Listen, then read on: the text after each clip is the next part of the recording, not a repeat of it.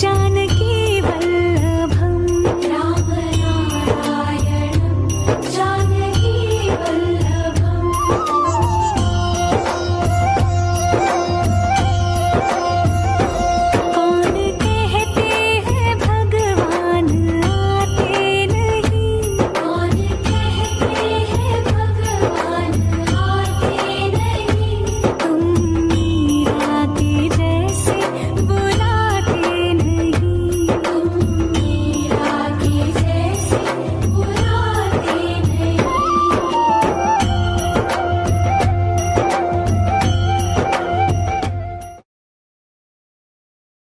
जय श्री कृष्णा, मेरे सभी प्यारे कथा श्रोताओं को। मेरा नाम है नमित अग्रवाल और स्वागत है आपका मेरे चैनल कथावाचक में।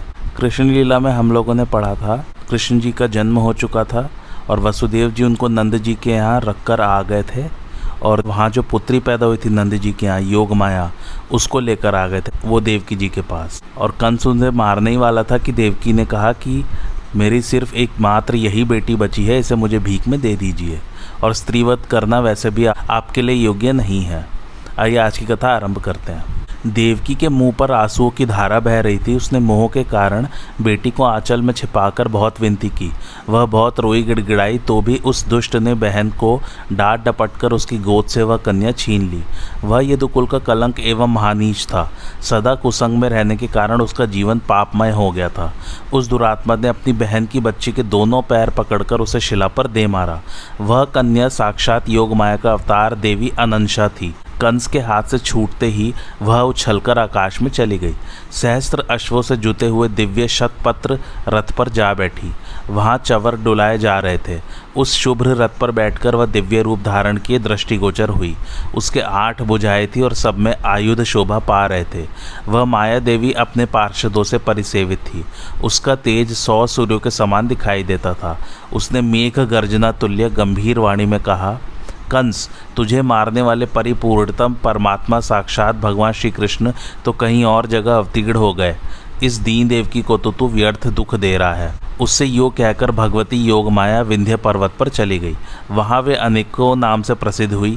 योग माया की उत्तम बात सुनकर कंस को बड़ा आश्चर्य हुआ। उसने देवकी और वसुदेव को तत्काल बंधन मुक्त कर दिया।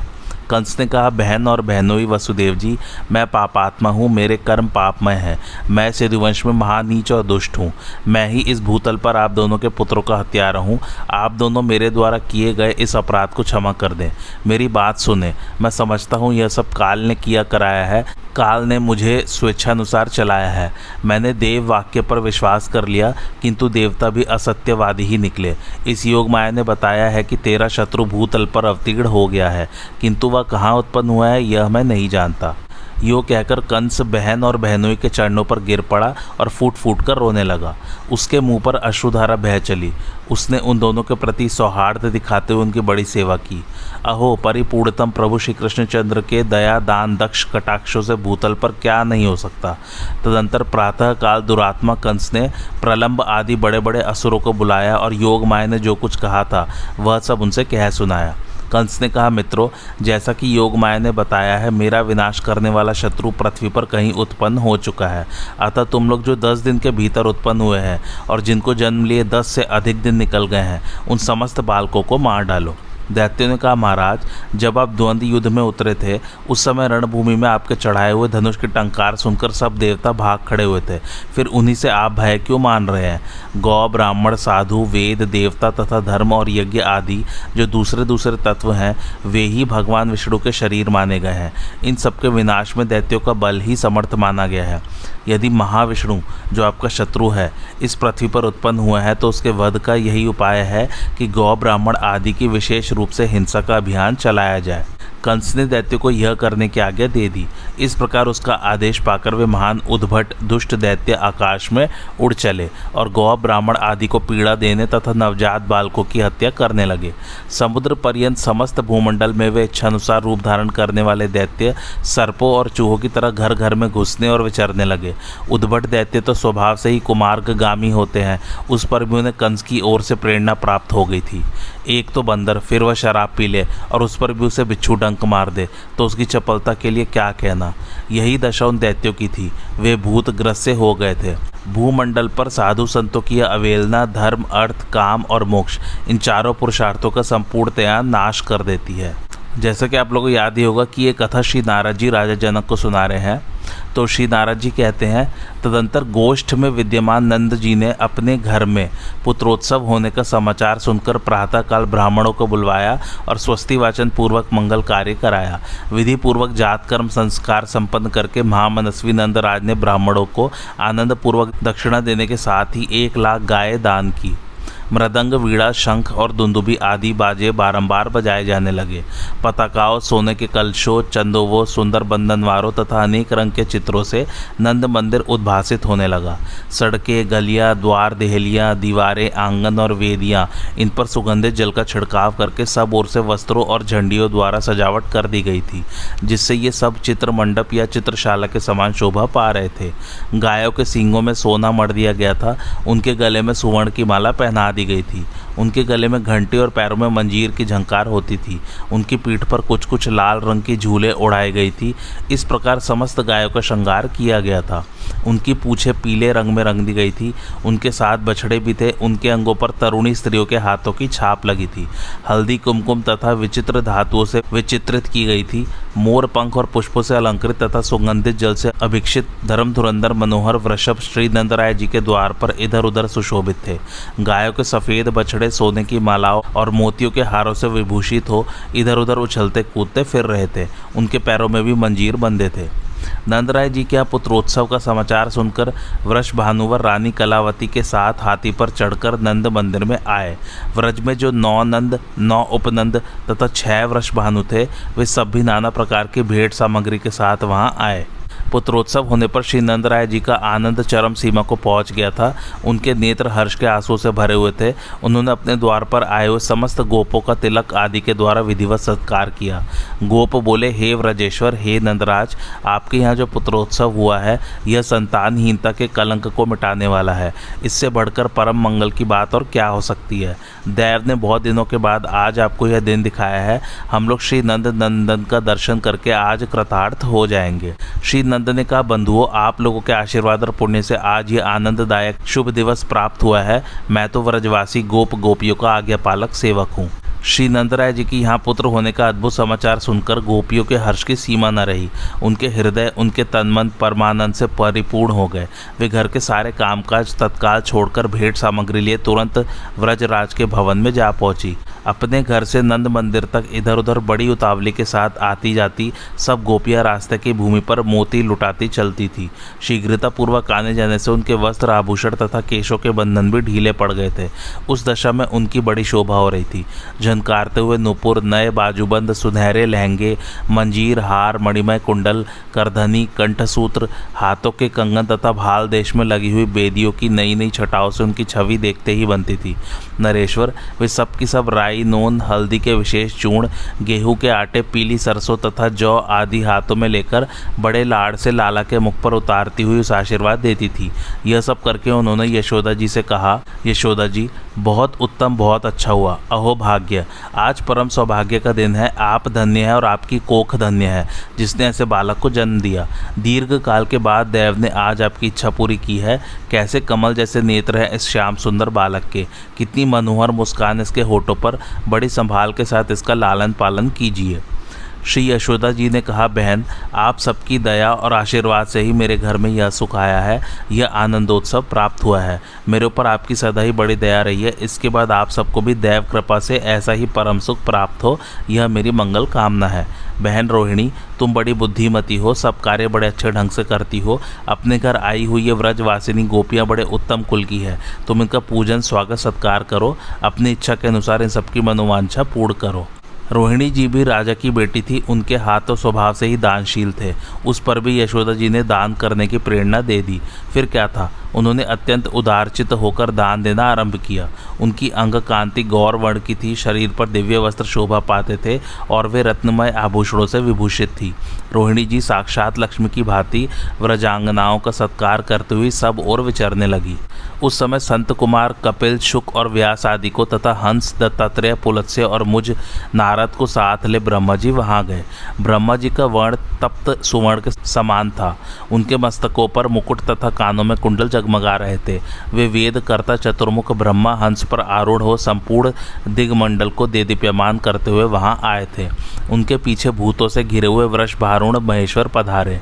फिर रथ पर चढ़े हुए साक्षात सूर्य, एरावत हाथी पर सवार देवराज इंद्र खंजर ईट पर चढ़े हुए वायुदेव, महेश वाहन यम पुष्पकारूण कुबेर मृग वाहन चंद्रमा, बकरे पर बैठे हुए अग्निदेव, मगर पर आरुण, वरुण, मयूर वाहन कार्तिकेय, हंस वाहिनी सरस्वती, गरुड़ आरुण लक्ष्मी, सिंह वाहिनी दुर्गा तथा गौरूप धारणी पृथ्वी, जो विमान पर बैठी थी, वे सब वहाँ आए। दिव्य कांति वाली मुख्य मुख्य सोलह मात्रकाय पालकी पर बैठकर आई थी। खड़ग, चक्र तथा यष्टि धारण करने वाली षष्ठी देवी शिविका पर सवार हो वहाँ पहुँची थी। मंगल देवता वानर पर और बुध देवता भास नामक पक्षी पर चढ़कर वहाँ पधारे थे। काले मृग पर बैठे बृहस्पति गवय पर चढ़े शुक्राचार्य, मगर पर आरुण शनिदेव और ऊट पर आरुण सिंह का कुमार राहु, ये सभी ग्रह जो करोड़ों बाल सूर्य के समान तेजस्वी थे, नंद मंदिर में पधारे। वहाँ बड़ा कोलाहल मच रहा था। वह नंद भवन झुंड के झुंड गोपों और गोपियों से भरा हुआ था। देवता लोग वहाँ पहुँच क्षण भर रुके और फिर चले गए। बाल रूपधारी परिपूर्णतम परमात्मा साक्षात भगवान श्री कृष्ण को देखकर उन्हें मस्तक नवाकर देवताओं ने उस समय उनका उत्तम स्तवन किया। ब्रह्मा आदि सब देवता ऋषियों सहित वहाँ श्री कृष्ण का दर्शन करके प्रेम विवल और हर्ष विभोर होकर अपने अपने धाम को चले गए। श्री नारद जी कहते हैं, राजन नंद जी राजा कंस का कर चुकाने, वसुदेव जी की कुशल पूछने और उन्हें अपने यहाँ के पुत्रोत्सव का समाचार देने के लिए मथुरा चले गए। उसी समय कंस की भेजी हुई बाल घातनी दुष्टा राक्षसी पूतना नगरों, गाँव और गोष्ठों में विचरती हुई गोप और गोपियों से भरे हुए गोकुल में आ पहुँची। उसकी नाक से सांस के साथ घर घर शब्द होता था। गोकुल के निकट आने पर उसने माया से दिव्य रूप धारण कर लिया। वह सोलह वर्ष की अवस्था वाली तरुणी बन गई। उसका सौंदर्य इतना दिव्य था कि वह अपनी अंग कांति से शची, सरस्वती, लक्ष्मी, रंभा तथा रति को भी तिरस्कृत कर रही थी। उसे देखकर रोहिणी तथा यशोदा भी हत प्रतिभ हो गई। उसने आते ही बाल गोपाल को गोद में ले लिया और बारंबार लाड़ लड़ाती हुई उस महाघोर दानवी ने शिशु को दूध पिलाना आरंभ किया, जो कि हलाहल विष से लिप्त था। यह देख तीक्ष्ण रोष से आवृत हो श्री हरि ने उसका सारा दूध उसके प्राणों सहित पी लिया। पूतना को जब असहनीय पीड़ा हुई, तब छोड़ो छोड़ो कहते हुए वह उठकर भागी। बच्चे को लिए घर से बाहर निकल गई। बाहर जाने पर उसकी माया नष्ट हो गई और वह अपने असली रूप में दिखाई देने लगी। उसके नेत्र बाहर निकल आए, सारा शरीर सफ़ेद पड़ गया और वह रोती चिल्लाती हुई पृथ्वी पर गिर पड़ी। उसकी चिल्लाहट से सातों लोक और सातों पाताल सहित सारा ब्रह्मांड गूंज उठा। द्वीपों सहित सारी पृथ्वी डोलने लगी। वह एक अद्भुत सी घटना हुई। पूतना का विशाल शरीर छह कोस लंबा और वज्र के समान सुदृढ़ था। उसके गिरने से उसकी पीठ के नीचे आए हुए बड़े बड़े वृक्ष पिसकर चकनाचूर हो गए। उस समय गोपगढ़ उस दानवी के भयंकर और विशाल शरीर को देखकर परस्पर कहने लगे, इसकी गोद में गया हुआ बालक कदाचित जीवित नहीं होगा, परंतु वह अद्भुत बालक उसकी छाती पर बैठा हुआ आनंद से खेलता और मुस्कुराता था। वह पूतना का दूध पीकर जमाई ले रहा था। उसे उस अवस्था में देखकर यशोदा तथा रोहिणी के साथ जाकर स्त्रियों ने उठा लिया और छाती से लगाकर वे सबकी सब बड़े विस्मय में पड़ गई। बच्चे को ले जाकर गोपियों ने सब ओर से विधिपूर्वक उसकी रक्षा की। यमुना जी की पवित्र मिट्टी लगाकर उसके ऊपर यमुना जल का छीटा दिया, फिर उसके ऊपर गाय की पूछ घुमाई। गोमूत्र और गोरज मिश्रित जल से उसको नहलाया और निम्नांकित रूप से कवच का पाठ किया। श्री गोपियाँ बोली, मेरे लाल श्री कृष्ण तेरे सिर की रक्षा करें और भगवान बैकुंठ कंठ की, श्वेत द्वीप के स्वामी दोनों कानों की, यज्ञ रूपधारी श्री हरि नासिका की, भगवान नरसिंह दोनों नेत्रों की दशरथ नंदन श्री राम जिवा की और नर नारायण ऋषि तेरे अधरों की रक्षा करें। साक्षात श्री हरि के कलावतार, सनक, सनंदन आदि चारों महर्षि तेरे दोनों कपोलों की रक्षा करें। भगवान श्वेत वाराह तेरे भाल देश की तथा नारद दोनों भ्रू लताओं की रक्षा करें। भगवान कपिल तेरी ठोड़ी को और दत्तात्रेय तेरे वक्षस्थल को सुरक्षित रखें। भगवान ऋषभ तेरे दोनों कंधों की और मत्स्य भगवान तेरे दोनों हाथों की रक्षा करें। प्रथुल पराक्रमी राजा प्रथु सदा तेरे बाहुदंडों को सुरक्षित रखे। भगवान कच्छप उदर की और धनवंतरी तेरी नाभि की रक्षा करें।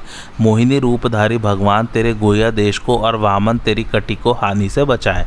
परशुराम जी तेरे पृष्ठभाग की और बादरायण व्यास जी तेरी दोनों जांघों की रक्षा करें। पलभद्र दोनों घुटनों की और बुध देव तेरी पिंडलियों की रक्षा करें। धर्म पालक भगवान कल की गुल्फों सहित तेरे दोनों पैरों को सकुशल रखें। यह सबकी रक्षा करने वाला परम दिव्य श्री कृष्ण कवच है। इसका उपदेश भगवान विष्णु ने अपने नाभि कमल में विद्यमान ब्रह्मा जी को दिया था। ब्रह्मा जी ने शंभु को, शंभु ने दुर्वासा को और दुर्वासा ने नंद मंदिर में आकर श्री यशोदा जी को इसका उपदेश दिया था। इस कवच के द्वारा गोपियों सहित श्री यशोदा ने नंद नंदन की रक्षा करके उन्हें अपना दूध पिलाया और ब्राह्मणों को प्रचुर धन दिया। उसी समय नंद आदि गोप मथुरापुर से गोकुल में लौट आए। पूतना के भयानक शरीर को देखकर वे सबके सब भय से व्याकुल हो गए। गोपों ने कुठारों से उसके शरीर को काट काट कर यमुना जी के किनारे कई चिताएँ बनाई और उसका दाह संस्कार किया। पूतना का शरीर परम पवित्र हो गया था। जलाने पर उससे जो धुआँ निकला, उसमें इलायची, लवंग, चंदन, तगर और अगर की सुगंध भरी हुई थी। अहो, जिन पतित पावन ने पूतना को मोक्ष गति प्रदान की, उन श्री कृष्ण को छोड़कर हम यहाँ किसकी शरण में जाएँ? जनक ने देवर्षि, यह बाल घातिनी राक्षसी पूतना पूर्व जन्म में कौन थी? इसके दूध में विष क्यों था? तथा उसके भीतर का भाव भी दूषित ही था। तथापि इसे उत्तम मोक्ष की प्राप्ति कैसे हुई? श्री नारद जी बोले, पूर्व काल में राजा बलि के यज्ञ में भगवान वामन के परम उत्तम रूप को देखकर बलि कन्या रत्नमाला ने उनके प्रति पुत्रोचित स्नेह किया था। उसने मनी मन यह संकल्प किया था कि यदि मेरा भी ऐसा ही बालक उत्पन्न हो और उस पवित्र मुस्कान वाले शिशु को मैं अपना दूध पिला सकूँ तो उससे मेरा चित्त प्रसन्न हो जाएगा। बलि भगवान के परम भक्त है, अतः उनकी पुत्री को वामन भगवान ने यह वर दिया कि तेरे मन में जो मनोरथ है वह पूर्ण हो। वही रत्नमाला द्वापर के अंत में पूतना नाम से विख्यात राक्षसी हुई। भगवान श्री कृष्ण के स्पर्श से उसका उत्तम मनोरथ सफल हो गया। मिथिला नरेश जो मनुष्य परात पर भगवान श्री कृष्ण के इस पूतना उद्धार संबंधी प्रसंग को सुनता है, उसको भगवान की प्रेमपूर्ण भक्ति प्राप्त हो जाती है। फिर उसे धर्म, अर्थ और कामरूप त्रिवर्ग की उपलब्धि हो जाए, इसके लिए तो कहना ही क्या है। राजा जनक बोले, मुने, अद्भुत भक्त वत्सल साक्षात भगवान श्री कृष्ण ने बाल्यावस्था में आगे चलकर कौन सी विचित्र लीला की यह मुझे बताइए। श्री नाराज़ जी कहते हैं, राजन एक दिन जब भगवान श्री कृष्ण के जन्म का नक्षत्र प्राप्त हुआ था नंद रानी श्री यशोदा जी ने गोप और गोपियों को अपने यहाँ बुलाकर ब्राह्मणों के बताए अनुसार मंगल विधान संपन्न किया। उस समय श्याम सलो ने बालक श्री कृष्ण को लाल रंग का वस्त्र पहनाया गया, अंगों को सुवर्णमय भूषणों से भूषित किया गया, उन्हें गोद में लेकर मैया ने उनके विकसित कमल सदृश कमनीय नेत्रों में काजल लगाया और गले में बगनखा युक्त चंद्रहार धारण कराया तथा देवताओं को नमस्कार करके ब्राह्मणों के लिए उत्तम धन का दान दिया। तदंतर गोपी यशोदा जी ने शीघ्र ही अपने लाला को पालने पर लिटा दिया और मंगल दिवस पर गोपियों में से प्रत्येक का अलग अलग स्वागत किया। उस मंगल भवन में उस दिन बहुत से गोपों का आना जाना लगा रहा, अतः उन्हीं के सत्कार में व्यस्त रहने के कारण वे अपने रोते हुए बालक का रुदन शब्द सुन न सकी। उसी क्षण पापात्मा कंस का भेजा हुआ एक राक्षस आया, उसका नाम उत्कच था। वह वायुमय शरीर धारण किए रहता था। वह आकर छकड़े पर, अर्थात जिस पर बड़े बड़े वजनदार दही दूध के मटके रखे जाते थे, उस पर बैठ गया और बालक के मस्तक पर उस शकट को उलटकर गिराने के प्रयास में लगा। इतने में ही श्री कृष्ण ने रोते रोते ही उस शकट पर पैर से प्रहार कर दिया। फिर तो वह बड़ा छकड़ा टुक टुक हो गया और दैत्य मरकर नीचे आ गिरा। ऐसी स्थिति में वह वायुमय शरीर छोड़कर निर्मल दिव्य देह से संपन्न हो गया और भगवान श्री कृष्ण को प्रणाम करके सौ घोड़ों से जुते हुए दिव्य विमान पर बैठकर भगवान के निजी परमधाम गोलोक को चला गया। उस समय व्रजवासी नंद आदि गोप तथा गोपिया सबके सब एक साथ वहाँ आ गए और बालकों से पूछने लगे, व्रज कुमारो, यह शकट अपने आप ही गिर पड़ा या किसी ने इसे गिराया है? कैसे इसकी यह दशा हुई है? तुम जानते हो तो बताओ। बालकों ने कहा, पालने पर सोया हुआ यह बालक दूध पीने के लिए रोते रोते ही पैर फेंक रहा था। वही पैर छकड़े से टकराया, इसी से यह छकड़ा उलट गया। व्रज बालकों की इस बात पर गोप और गोपियों को विश्वास नहीं हुआ। वे सभी आश्चर्यमग्न होकर सोचने लगे, कहाँ तो तीन महीने का यह छोटा सा बालक और कहाँ इतने विशाल बोझ वाला यह छकड़ा? यशोदा को यह शंका हो गई कि बच्चे को कोई बाल ग्रह लग गया है, अतः उन्होंने बालक को गोद में लेकर ब्राह्मणों द्वारा विधि पूर्वक ग्रह यज्ञ करवाया। उसमें उन्होंने ब्राह्मणों को धन आदि से पूर्णतया तृप्त कर दिया। श्री जनक जी ने पूछा, महामुने, इस उत्कच नाम के राक्षस ने पूर्व जन्म में कौन सा पुण्यकर्म किया था, जिसके फलस्वरूप भगवान श्री कृष्ण के चरण का स्पर्श पाकर वह तत्काल मोक्ष का भागी हो गया? श्री नाराज़ जी ने कहा, मिथिलेश्वर, यह उत्कच पूर्व जन्म में हिरण्याक्ष का पुत्र था। एक दिन वह लोमश जी के आश्रम पर गया और वहाँ उसने आश्रम के वृक्षों को चूड़ कर दिया। स्थूल देह से युक्त महाबली उत्कच को खड़ा देख ब्राह्मण ऋषि ने रोष युक्त होकर उसे शाप दे दिया, दुर्मते, तू देह रहित हो जा। उसी कर्म के परिपाक से उसका वह शरीर सर्प शरीर से केचुल की भांति छूटकर गिर पड़ा। यह देख वह महान दानव मुनि के चरणों में गिर पड़ा और बोला, मुने, आप कृपा के सागर हैं, मेरे ऊपर अनुग्रह कीजिए। भगवान, मैंने आपके प्रभाव को नहीं जाना, आप मेरी देह मुझे दे दीजिए।